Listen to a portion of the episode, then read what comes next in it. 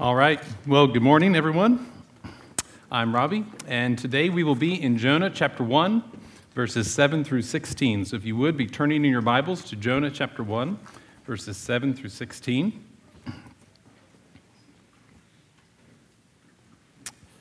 And just remember that I will read this, and then I will say, This is the word of the Lord, and you'll respond with thanks be to God. Jonah chapter 1, verses 7 through 16. This is God's word. And they said to one another, Come, let us cast lots, that we may know on whose account this evil has come upon us. So they cast lots, and the lot fell on Jonah. Then they said to him, Tell us on whose account this evil has come upon us. What is your occupation, and where do you come from? What is your country, and of what people are you? and he said to them, I am a Hebrew, and I fear the Lord, the God of heaven who made the sea and the dry land. Then the men were exceedingly afraid and said to him, What is this that you have done? For the men knew that he was fleeing from the presence of the Lord because he had told them. Then they said to him, What shall we do to you that the sea may quiet down for us? For the sea grew more and more tempestuous. He said to them, Pick me up and hurl me into the sea. Then the sea will quiet down for you for I know it is because of me that this great tempest has come upon you. Nevertheless, the men rowed hard to get back to dry land, but they could not, for the sea grew more and more tempestuous against them. Therefore, they called out to the Lord, O Lord, let us not perish for this man's life, and lay not on us innocent blood, for you, O Lord, have done this as it pleased you. So they picked up Jonah and hurled him into the sea and the sea ceased from its raging.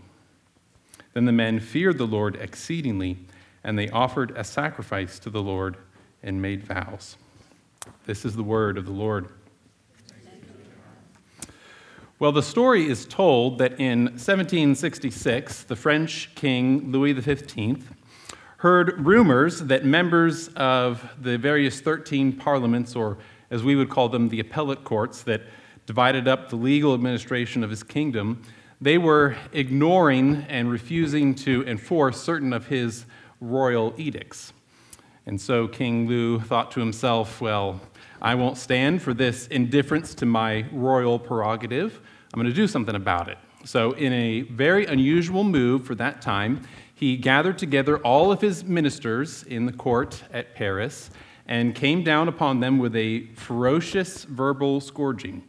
And this is what he said to his ministers It is in my person alone that sovereign power resides. It is from me alone that my courts derive their authority, and the plenitude of this authority, which they exercise only in my name, remains always in me. It is to me alone that legislative power belongs without any dependence and without any division. The whole public order emanates from me, and the rights and interests of the nation are necessarily joined with mine and rest only in my hands. Those are some pretty strong words. Now, the force and majesty of King Louis's words, notwithstanding, they were in fact some of the lying, dying, uh, lying too probably, dying gasps of a, a dying monarchy. But the wit and the wisdom uh, and good humor of the true king of the world, they provide us with a very good definition of sovereignty.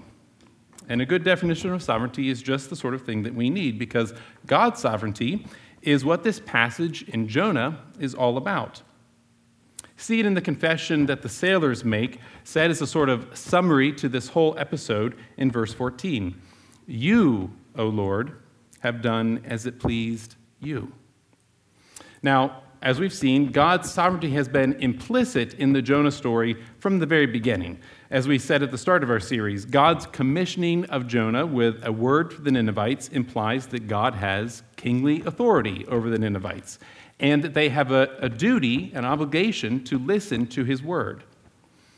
God's call of Jonah, even, comfortably ensconced as he probably was in the ruling class of Israel, implies that God's desires and will outranks even Jonah's own preferences and desires.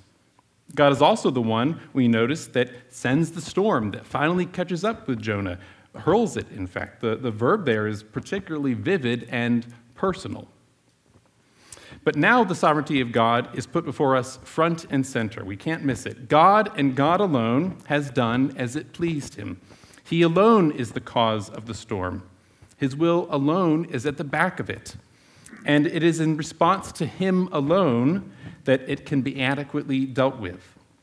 but most importantly of all, as we shall see, God has an end in his sovereignty, a purpose in his dealings that is utterly different than the purposes of all worldly sovereigns and kings.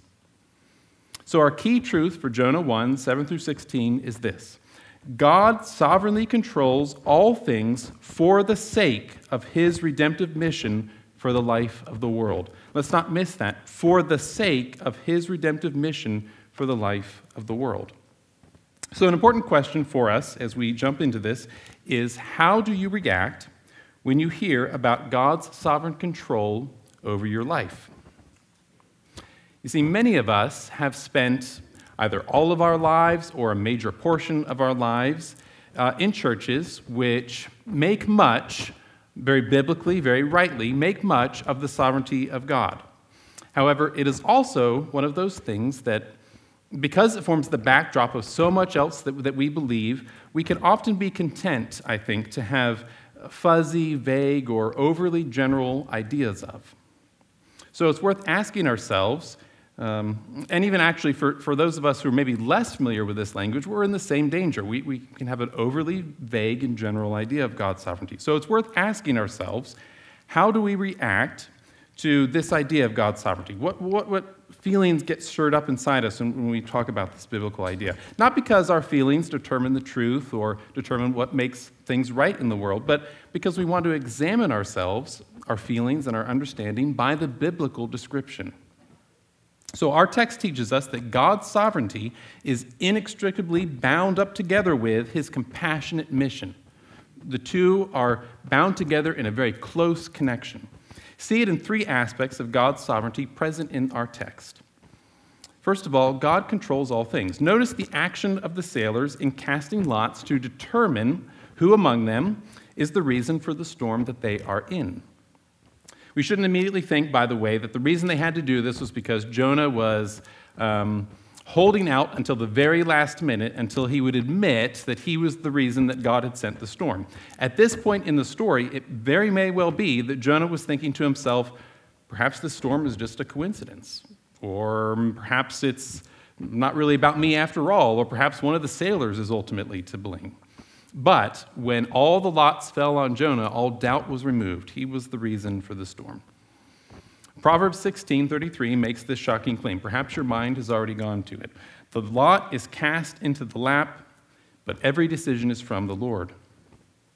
And by the way, this is not to say that casting lots is the way God expects us to make decisions today. At certain points, it is true. In redemptive history, casting lots or something very much like it was used by God's people to determine his will. You could think about the Urim and, and in the Old Testament or in Acts 1 when the disciples uh, were confused about who to replace um, Judas with. They, they cast lots, and the lot fell on Matthias. So, at certain points in redemptive history, God's people have used lots to determine his will. But the overwhelming message of the Bible concerning God's will for us in Christ is so clear. And the freedom we have in Christ to make decisions about our lives in keeping with our missional calling for the life of the world is so precious that we don't need lots to figure out what to do. What we need are Bible saturated heads and obedient, life denying, heaven desiring hearts that are willing to do things for the sake of God's kingdom that we wouldn't otherwise want to do. That's what we need. It's what Jonah needed too, by the way, in fact. It's the absence of that willing heart in him that makes the lots that have to be cast in this story necessary. So, the point about the lots is not that it is a prescription for decision making, it's the declaration that God controls every aspect of life, even down to the smallest detail. That's the amazing truth about life with a sovereign God, under the watchful care of a sovereign God. Nothing about you is an accident. Nothing. The fact that you're here this morning, not an accident. The fact that you live in Kennesaw or Acworth or Woodstock or Canton or Marietta, not an accident. Who your spouse is, not an accident. The kind of kids that you have, not an accident. The job that you have, not an accident. The, the life story that made you the kind of person that you are today, the things that you have gone through, the tragedies that you experienced, the joys that you have, not an accident. Not an accident. That's the first piece of the biblical description. God controls all things. Notice from our text another one. The sailors ask Jonah, Tell us about yourself. Why has this evil come upon us? And then, through Jonah's honest declaration of the God that he serves, his power over all, and the commission that he has given Jonah, Jonah's sin becomes clear. It is evil what Jonah has done. It's an evil thing that he has done. And now the solution to this evil seems equally evil to the sailors. They've got to toss Jonah overboard into the raging sea, which, from their perspective, is as good as to kill him. That seems evil to them. Won't you notice with me then that the sovereignty of God is not used as a casual answer to evil? Evil is evil in the Bible. God calls it so, and does not excuse it. Neither should we. There is here no soppy, saccharine idea that God's sovereignty means evil really isn't all that bad, isn't really all that horrible, just so long as we have the right perspective about things. No notion that injustice doesn't really matter in the grand scheme of things. No stoical, stiff upper lip, keep calm and carry on, it'll all work out in the end, substitute for weeping or for compassion in the face of evil. May I suggest to you that here's an aspect of God's sovereignty that we as Christians have sometimes been too breezy about. Some of us, I suspect, in fact, all of us, at one point or another, if we're alive and awake to things in the world and are paying attention, have suffered things that really made us wonder if it could possibly be true that God is in control of all things. Perhaps you've suffered indignity or great injustice or a tragedy or sickness. And the well meaning but, but casual answer to the question, how could a loving God possibly bring this into my life, has been, well, you know, he's sovereign after all, so he'll work it out for good. And such an answer has seemed to you inadequate to meet the pain you are going through. Or perhaps we ourselves have been guilty of using God's sovereignty as a trite excuse to not really care. So let us see clearly from our text that God's sovereignty is not a casual answer to the problem of evil. Evil is evil, and God cannot abide it. He hates indignity, injustice, sickness, and death. He is not casual or indifferent about them, and neither should we be. So rather than determine that God's agency behind the storm means that they can treat Jonah any which way they want, the sailors first try to desperately make it back to shore. But God prevents them. So, yet again, rather than decide that this means that they are free from responsibility, the sailors can just toss Jonah overboard. All right, well, we did our best. That's job done. No, they call out to the sovereign God Lord, you've done this. Now we're going to throw Jonah overboard, just like he said Please have mercy upon us. So, notice with me a uh, third aspect of God's sovereignty. Rather than excuse evil, God's sovereignty has the redemption of his people and the overcoming of evil in Christ as its aim. See it in the calming of the sea. The sea immediately calmed when the sailors threw Jonah into it. The storm that had thrown the boat into such confusion and in which, which had made everyone aboard fear for their lives was over in an instant. They were still in the land of the living. Still, another day of God's mercy was upon them. And this is not to say that, that God makes all fears go away in an instant, but it is to say that in his sovereign will, he will sovereignly provide the opportunity to run back to him. God issues the call Come to me, all who are weary and heavy laden, and I will give you rest. And he sovereignly makes possible the response, no matter the storm that you are in. See it in also in the response of the sailors. God is glorified. Verse 16 Then the men, the men feared the Lord exceedingly, and they offered a sacrifice to the Lord and made vows. The wayward prophet Jonah has not escaped God's call upon his life. He's not escaped God, and he's not truly escaped the mission that God has given him to bring his word to a foreign people. Not in the end, after all. That is the picture here of God's sovereignty. He's able to use Jonah, even in his wayward condition, to fulfill the mission that he had given him to bring redemption to his people. And the fact that the text mentions, by the way, that the sailors not only feared the Lord and not only made sacrifices, but also made vows, probably indicates this was more than just a momentary emotion, uh, sort of an obligatory duty that they're going to, well, God saved us, so we got to go offer some sacrifices, but, but really a genuinely, but probably imperfectly, but genuinely changed heart. A desire to continue to know Yahweh and follow Him. So I expect we'll, we'll meet these sailors in heaven. And this is getting ahead of ourselves just a bit, but also notice it in the sovereign appointment of Jonah with the fish. God provides a means of redemption for Jonah too. So, from beginning to end, this is the, the picture we receive in this text of God's sovereignty. Our text teaches us that God's sovereignty is inextricably bound. It, it's bound so close together that we could not pull the cords that bind it together apart, bound together with His compassionate mission. He controls all things not as an excuse to make light of evil, but for the sake of His redemptive mission for the life of the world. Here's how Douglas Stuart sums it up. He says, God is the one who controls the events in Jonah. It was God's command to his prophet that evoked Jonah's futile response a flight in the first place. It was God who hurled his wind at the sea to produce the life threatening storm. God caused the lots to designate Jonah to the crew as the source of their distress, and God calmed the sea suddenly when Jonah was thrown overboard. Imagine being one of the sailors when the empty ship arrived back at port in Joppa. When the others proposed worshiping as a group at a shrine of Yahweh to show their lasting gratitude, do you think it'd be easy to say, not me, some other time perhaps?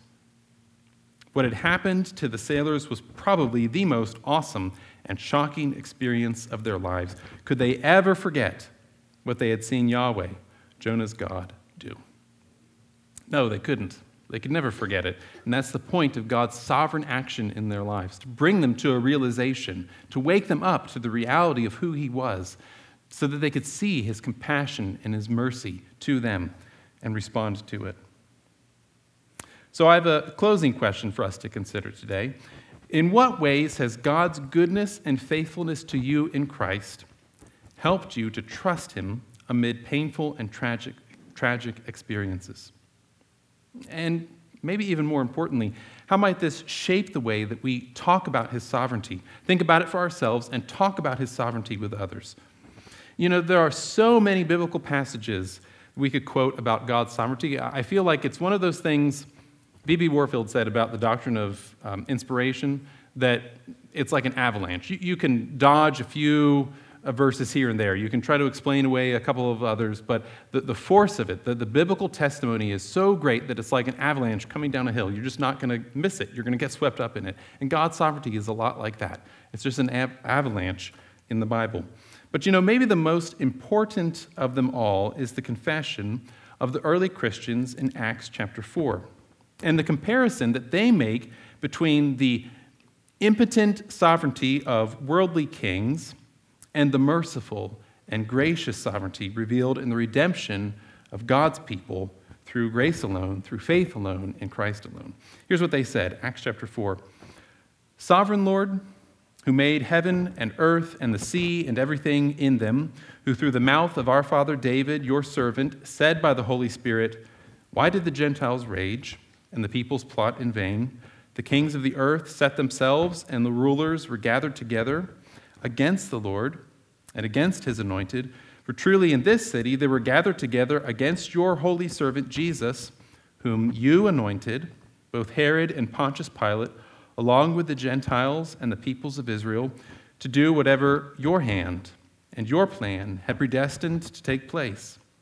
And now, Lord, look upon their threats and grant to your servants to continue to speak your word with all boldness while you, what? Stretch out your hand to heal.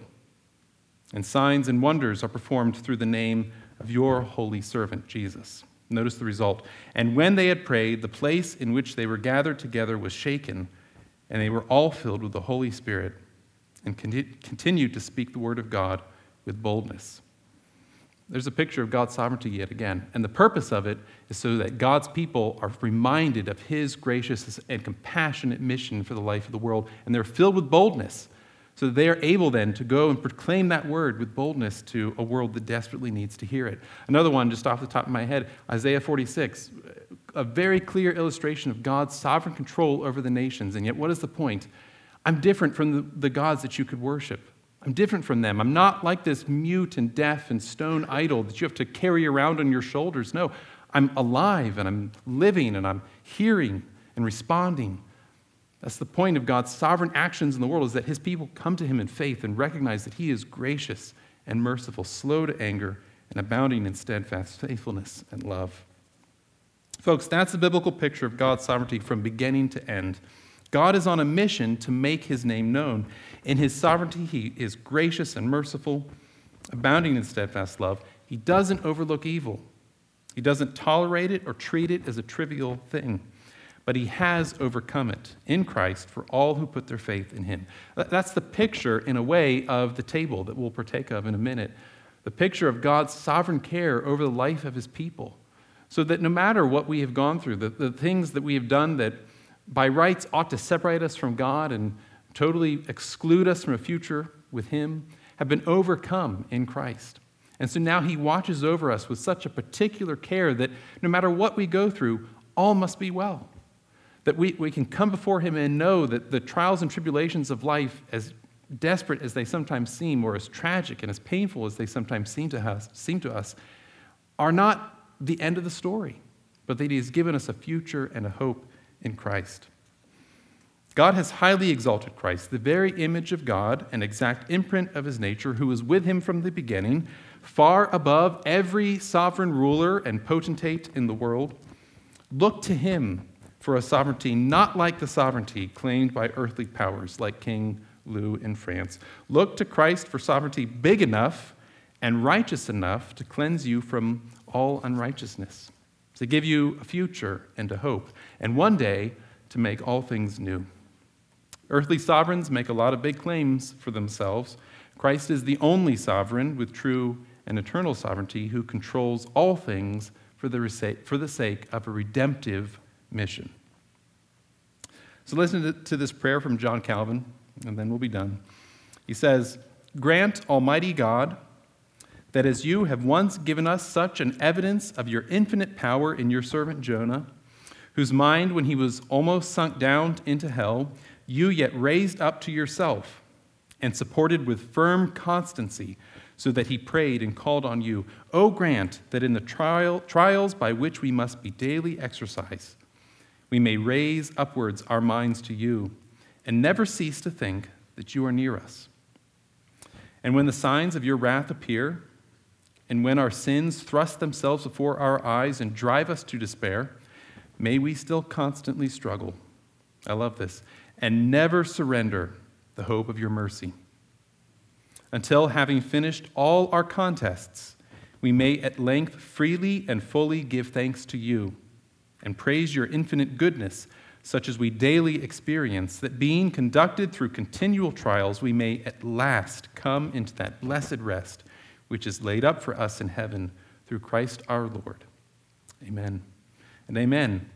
What a difference that makes for us to know that we serve a sovereign God who controls all things, but who doesn't overlook evil, doesn't treat it as a trivial thing, weeps with those who weeps, has compassion on those who are suffering and in pain, and one day will make all things new. God exercises his sovereignty unlike the sovereignty of earthly kings. He exercises it for a redemptive mission. May that fill our hearts and motivate us to talk about and to think about God's sovereignty in a way that doesn't excuse trite or indifferent feelings or treat it as just a casual answer. The, the, the philosophy that we have that just gets all the problems in life tied up in a bow so we can just say, oh, I don't got to worry about that, that, about that anymore, but instead draws us into his compassionate mission for the life of the world. So, what does Jonah 1 7 through 16 teach us? It teaches us that God is sovereignly at work in every part of our lives to show himself gracious, merciful, and faithful to all who call upon him. Finally, to bring people from every nation into the rest and joy of his, of his eternal kingdom.